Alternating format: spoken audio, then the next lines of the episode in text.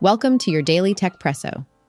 In today's episode, we'll cover the intriguing multi billion dollar deal between Google and Apple, Utah's allegations against TikTok, Firefox's exciting updates and bug fixes, and the EU's recent confrontation with Elon Musk.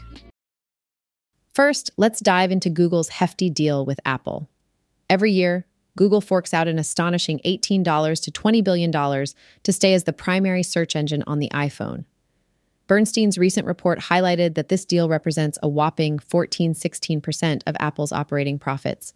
However, things are heating up as this agreement is under the antitrust microscope for potential monopolistic behaviors. What's at stake? If the federal courts rule against Google, it might spell the end of this profitable deal. And ripple effects might be felt with partners like Samsung and Mozilla. Now, onto some legal matters involving TikTok. Utah is throwing down the gauntlet accusing TikTok of child safety concerns and misleading affiliations with China's ByteDance. Utah's primary gripe is the addictive nature of TikTok, which they compare to a dopamine triggering slot machine. They argue that such an environment might harm the mental well being of young users. Despite TikTok investing billions in data security and striving for transparency, Utah and several other states are pushing for stricter social media regulations. Coming up, some tech goodness from Firefox. Mozilla has acquired FakeSpot, an innovative startup that harnesses the power of AI to pinpoint fake reviews.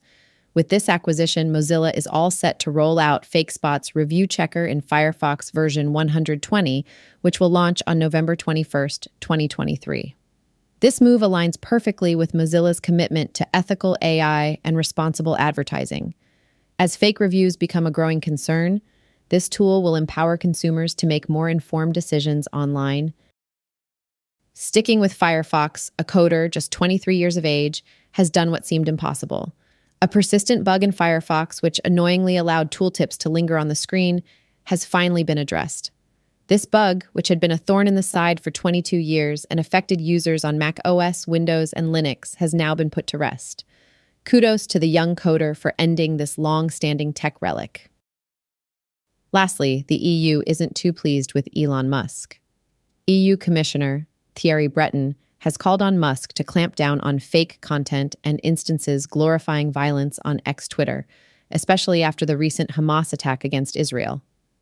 With the clock ticking, Musk was given a tight 24 hour window to respond and show that he's effectively moderating content as per the Digital Services Act's guidelines. Musk's to do list also includes addressing specific misinformation instances, such as manipulated images and videos.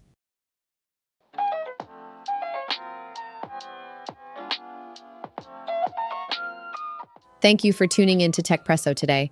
Keep your mugs ready and join us tomorrow for another serving of your daily Techpresso.